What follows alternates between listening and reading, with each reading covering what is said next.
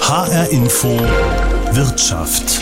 Wenn Sie einmal bis drei zählen. Eins, zwei, drei dann sind drei Sekunden vergangen, in denen Jeff Bezos, der Gründer von Amazon, schon wieder um etwa 10.000 Dollar reicher geworden ist. So schnell geht das bei einem Multimilliardär.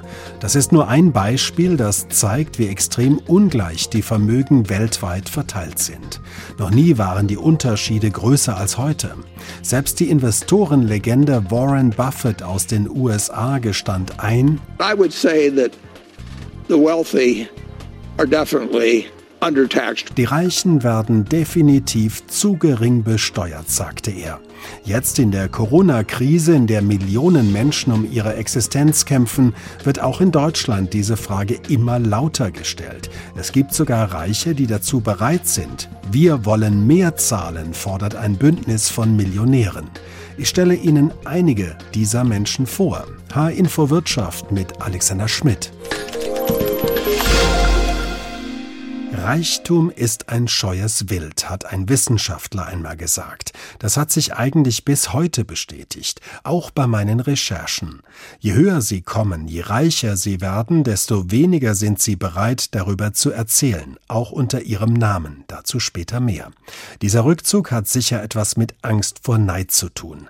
Doch es gibt Menschen, die mit ihrem Wohlstand anders umgehen. Firmengründer und jüngere Erben zum Beispiel, deren Eltern oder Großeltern ein Unternehmen aufgebaut haben. Antonis Schwarz ist einer dieser Erben, ein Aktivist und sogenannter Impact Investor. Wie geht er mit der Forderung von Warren Buffett um, die Reichen sollten höhere Steuern zahlen? Hat er dafür Verständnis? Ja, ich habe schon Verständnis, weil dadurch, dass Corona natürlich auch die Vermögensungleichheit äh, verstärkt, werden natürlich dann auch Aufrufe nach einer stärkeren Besteuerung von Reichen und Superreichen laut. Insofern kann ich das schon nachvollziehen. Sollten Wohlhabende generell in unserer Gesellschaft mehr geben, mehr zahlen? Ja, also ich glaube schon, dass es eine progressive Besteuerung geben sollte. Also dass man quasi, wenn man mehr besitzt, auch ein bisschen mehr abgibt. Damit bin ich absolut d'accord, ja. Verspüren Sie eine besondere Verantwortung oder auch vielleicht möglicherweise ein schlechtes Gewissen, wohlhabend zu sein? Das ist eine interessante Frage. Ich glaube, also was mich jetzt persönlich betrifft, hatte ich schon auch meine ja, Gewissensbisse oder auch vielleicht meine eine intensive Auseinandersetzung, wenn man das Vermögen nicht selber erarbeitet hat, sondern geerbt hat. Insofern hatte ich da schon einen ziemlich äh, intensiven Prozess auch irgendwie damit klarzukommen und ich habe es eben für mich so gelöst, indem ich gesagt habe, okay, ich möchte versuchen, möglichst Gutes damit zu tun, möglichst meine Gewinne zu spenden und mich auch relativ stark im Bereich nachhaltige Investments zu engagieren oder auch Impact Investments genannt. Und ja, irgendwie so habe ich versucht, dann mit dieser ganzen Verantwortung zurechtzukommen.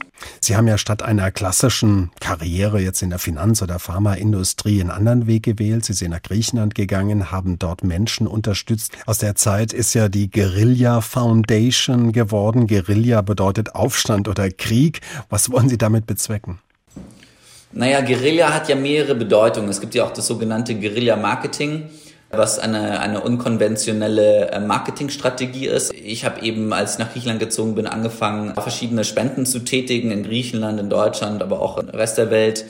Und das ist über die Jahre angewachsen zu einem Punkt 2016, äh, wo ich mich dann entschlossen habe, okay, ich muss eigentlich jemanden einstellen, der mir hilft, es professionell zu machen, also nicht nach Gutdünken links und rechts Geld verteilen, und so habe ich dann eben die Romy Kremer eingestellt, die Geschäftsführerin von der Gorilla Foundation ist. Und haben uns dann eben entschlossen, okay, wir gründen eine, eine Stiftung, aber keine klassische Stiftung, sondern eine, eine gemeinnützige GmbH. Das heißt, dass die Stiftung selbst eigentlich keinen Kapitalstock hat. Also ich spende da jedes Jahr rein. Und der Name hängt halt damit zusammen, dass wir kleine Graswurzelbewegungen fördern wollen und eben weniger große NGOs. Ein weiteres Projekt ist ja bei Ihnen ein nationaler Sozialfonds. Worum geht es Ihnen da? Das ist ein Projekt, das ich in Deutschland mit mehreren Verbänden äh, vorantreibe. Da geht es darum, dass in Deutschland es keine gesetzliche Regelung gibt für nachrichtenlose Vermögenswerte. Das sind zum Beispiel sogenannte nachrichtenlose Bankkonten. Wenn man sein Geld eben auf einem Konto hat in Deutschland und es 30 Jahre lang nicht anfasst und äh, nicht auffindbar ist für die Bank, dann ist die Bank eben berechtigt, das Konto zu schließen und das Geld als Gewinn auszubuchen. Und äh, wir wollen aus diesem Geld einen sogenannten Social Impact Fonds machen, der aber jederzeit die Ansprüche der, der rechtmäßigen Besitzer, Besitzerin von diesen Mitteln auszahlen kann. Sie haben es am Anfang unseres Gesprächs gesagt, Social Impact ist ein Anliegen von Ihnen, ein Social Impact Fonds. Wie muss man sich das vorstellen? Wird der Staat dabei zum Investor? Ja, genau. Also wir haben uns an internationalen Best Practices konkret aus Japan und UK orientiert, wo äh, diese Systeme schon wunderbar funktionieren. Und wir haben dazu zwei Berichte veröffentlicht, wie das genau funktionieren kann. Und im Endeffekt die Idee ist, dass die KfW diese Rolle übernimmt, also dass die Banken nach zehn Jahren Nachrichtenlosigkeit Bankkonten auf die KfW übertragen, dort ein Register eingerichtet wird, sich Menschen dort melden können, wenn sie glauben, sie haben irgendwo nachrichtenlose Bankkonten, nachrichtenlose Assets und man eben parallel noch einen Social Impact Fonds bei der KfW Capital einrichtet, der ähnlich funktioniert wie der halt der Gründerfonds. Nur, dass man eben statt Technologie-Startups, dass man eben stärker die äh, Social Entrepreneurs in Deutschland fördert, die leider durch die Förderraster durchfallen und äh, große Probleme haben, eine passende Finanzierung zu bekommen. Und vor allen Dingen die öffentliche äh, Hand hat hier großen Nachholbedarf, weil es eben sehr wenig äh, staatliche Mittel für Social Entrepreneurs in Deutschland gibt. Wenn man all diese Engagement-Bausteine zusammenfasst, was treibt Sie an? Was ist Ihr oberstes Ziel?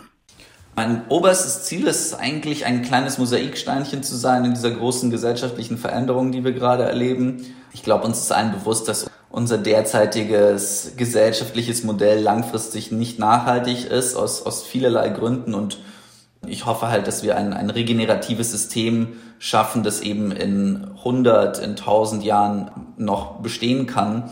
Und da möchte ich einfach meinen kleinen Beitrag zu leisten. Sagt Antonis Schwarz, Millionenerbe, Aktivist und sogenannter Impact-Investor. Sören H. Info Wirtschaft, Umverteilung in der Corona-Krise, sollten Reiche mehr zahlen, ist unser Thema. Reichtum ist ein scheues Wild. Wir wissen erstaunlich wenig darüber, ist mir aufgefallen. Bertolt Brecht schrieb einmal, Reicher Mann und armer Mann standen da und sahen sich an, und der Arme sagte bleich, wär ich nicht arm, wärst du nicht reich. Den geschätzten dreieinhalb Milliarden Menschen, die weltweit unter der Armutsgrenze leben, stehen Amazon-Gründer Jeff Bezos gegenüber mit geschätztem Vermögen von fast 200 Milliarden Dollar oder François Betoncourt mit rund 70 Milliarden, der vermutlich reichste Mann und die reichste Frau der Welt. Aber was bedeutet das überhaupt reich zu sein, habe ich mich gefragt. Die Wissenschaft arbeitet schon seit Jahrzehnten an dem Begriff. Was versteht Martin Betznoska, Ökonom am Institut für Wirtschaftsforschung in Köln darunter? Einmal könnte man natürlich einfach auf die Einkommensverteilung gucken. Da wird oft geguckt auf die oberen 10 Prozent. Da ist man schon als Single schon so ab 70.000 Euro Einkommen, einkommensreich.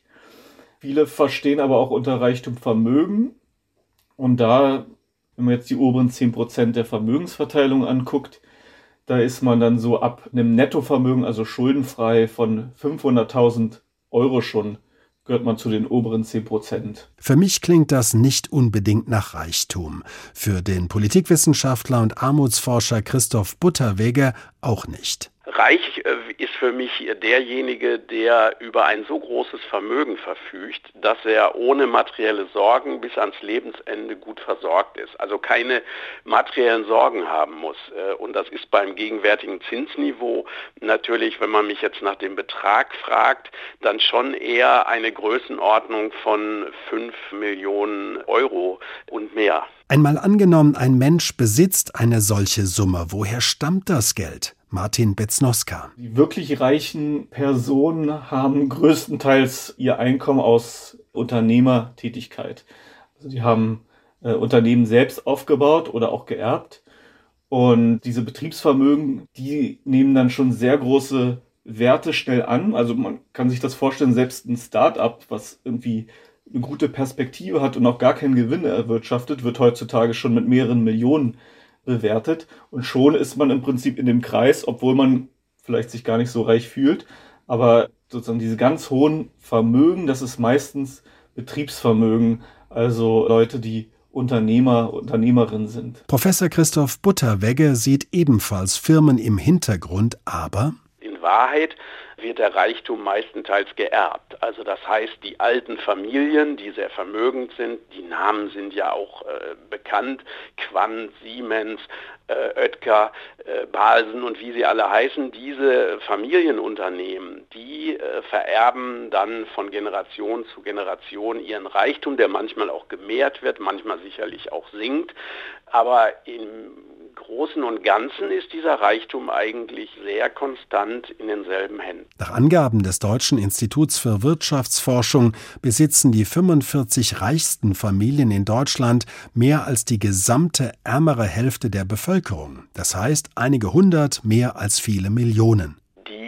10 Prozent der Reichsten in Deutschland besitzen 67 Prozent des Nettogesamtvermögens. Das reichste Prozent besitzt 35 Prozent des Nettogesamtvermögens und auch noch das reichste Promille besitzt 20 Prozent des Nettogesamtvermögens. Daran kann man sehen, dass auch unter den Reichen sich der Reichtum oben an der Spitze konzentriert. Umso reicher, desto kleiner wird der Kreis. Ganz oben sind es etwa 2000 Milliardäre auf dieser Welt, die in den vergangenen Monaten trotz oder gerade wegen der Corona-Pandemie noch viel reicher geworden sind. Die Schere geht auseinander, sagt IW-Ökonom Martin Betznoska. Wenn jetzt die Vermögen, die Aktienkurse steigen, die Immobilienpreise steigen, dann führt das schon dazu, dass das sozusagen auseinandergeht.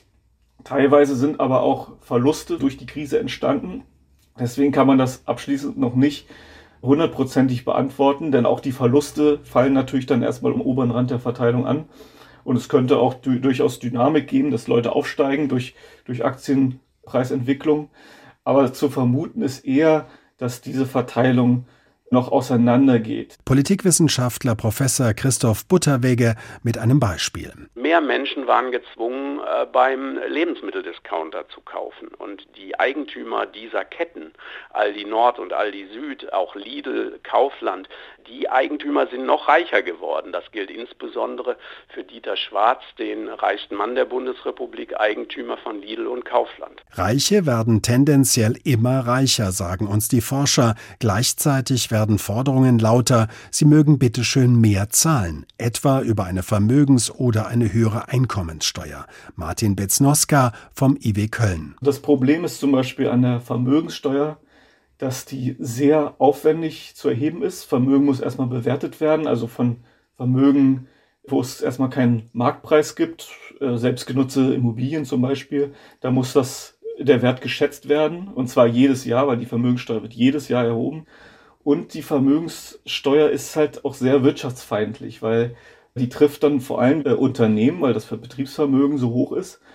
Und Unternehmen werden auf Steuern reagieren. Die haben die Option, in anderen Ländern ohne Vermögenssteuer zu investieren. Die können auch, wenn sie unrentabel werden durch die Vermögenssteuer, die ja immer anfällt, auch wenn der Gewinn gar nicht da ist. Also auch wenn ein Unternehmen kurz mal Verlust macht, langfristig aber schon einen hohen Wert äh, in sich trägt, dann wird trotzdem die Vermögenssteuer erhoben und das Unternehmen muss gucken, wie es die Steuer bezahlt, weil sie im Moment keinen Gewinn machen. Sie könnte Unternehmen also wirtschaftlich schaden oder sie vertreiben, und das wiederum hätte Auswirkungen auf andere Einnahmen des Staates, wie zum Beispiel die Einkommensteuer, die wichtigste aller Quellen. Politikwissenschaftler und Armutsforscher Christoph Butterwege. Selbst wenn es nicht äh, für den Staat äh, viel an Steuereinnahmen brächte, wäre es doch ganz wichtig, der Öffentlichkeit zu vermitteln, die Reichsten werden nicht aus der Verantwortung entlassen, sondern sie übernehmen mehr Verantwortung in der Krise und sie müssen mehr für das Gemeinwohl tun. Aber auch wenn man sich die Summen äh, betrachtet, die äh, herauskämen, wenn man diese Vermögenssteuer wieder erheben würde, dann würde auf jeden Fall ein Betrag von 10 oder 20 Milliarden Euro herausspringen, selbst dann, wenn man einen niedrigen Satz bei der Vermögensteuer ansetzen würde. HR Info Wirtschaft. Es geht also durchaus um viel Geld. Napoleon Bonaparte, französischer Kaiser und Feldherr, sagte einmal Der Reichtum besteht nicht im Besitz von Schätzen, sondern in der Anwendung, die man von ihnen zu machen versteht. Ralf Suikat, einstiger Unternehmer, Investor und Gründer der Initiative Fair Antwortung, gehört zu einer Gruppe Wohlhabender, die sich für höhere Steuern für sich selbst und andere Reiche ausgesprochen hat. Kann er mit Napoleons Aussage, es komme darauf an, was man aus dem Geld macht, etwas anfangen? Ja, letztendlich geht es auch ein Stück weit um die Verantwortung, das interpretiere ich dort hinein, die mit dem Vermögen äh, verbunden ist, mit dem Reichtum verbunden ist und die sehe ich durchaus. Ich kann einen großen Unterschied machen, wie ich das Vermögen einsetze, ob ich äh, mir damit persönlich die große Spielzeugeisenbahn in Form von Jet, Yacht oder was auch immer kaufe oder ob ich mit dem Vermögen Infrastrukturversuche zu gestalten über beispielsweise Impact Investments oder nicht mein bevorzugter Weg über Spenden, wie es andere auch tun. Für mich bedeutet Reichtum definitiv auch eine Verantwortung. Sie gehören zu einer winzigen Gruppe von Wohlhabenden, die höhere Steuern und eine Vermögensabgabe befürworten. Warum?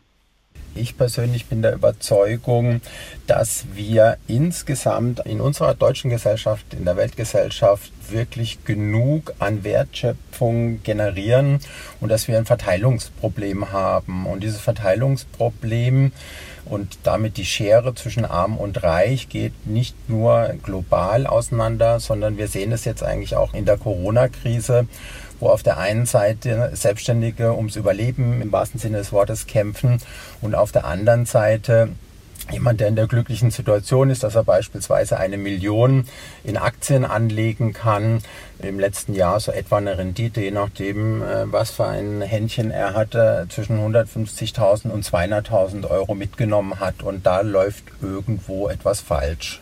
Vermögensabgabe oder höhere Steuern in einer Zeit, Sie haben es angesprochen, in der es bei vielen Selbstständigen oder Mittelständlern auch um die Existenz geht, kommt diese Diskussion gerade zur falschen Zeit oder ist sie jetzt gerade richtig? Ich denke, der Zeitpunkt ist eigentlich immer richtig und äh, unabhängig davon, dass ich persönlich äh, der Überzeugung bin, dass wir jetzt, um die Corona-Lasten zu schultern, keine Vermögensteuer benötigen. Der Herr Scholz hat ja äh, seine Bazooka ausgepackt. Die klemmt zwar im Moment ein kleines bisschen, aber insgesamt denke ich, äh, brauchen wir erstmal keine Refinanzierung der Hilfen über eine Vermögensteuer.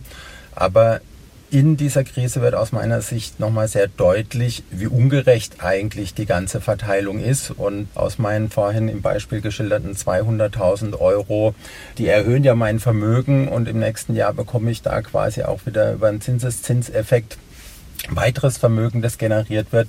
Und hier müssen wir irgendwo finde ich, zu einer gerechteren Verteilung finden. Und das kann einerseits eine Vermögensabgabe sein, zweckgerichtet eine Vermögensteuer. Die Erbschaftssteuer muss man sich sicherlich anschauen, die Einkommensteuer, aber dort insbesondere in den höheren Bereichen. Das sind alles Stellschrauben, die aus meiner Sicht im Moment nicht optimal justiert sind.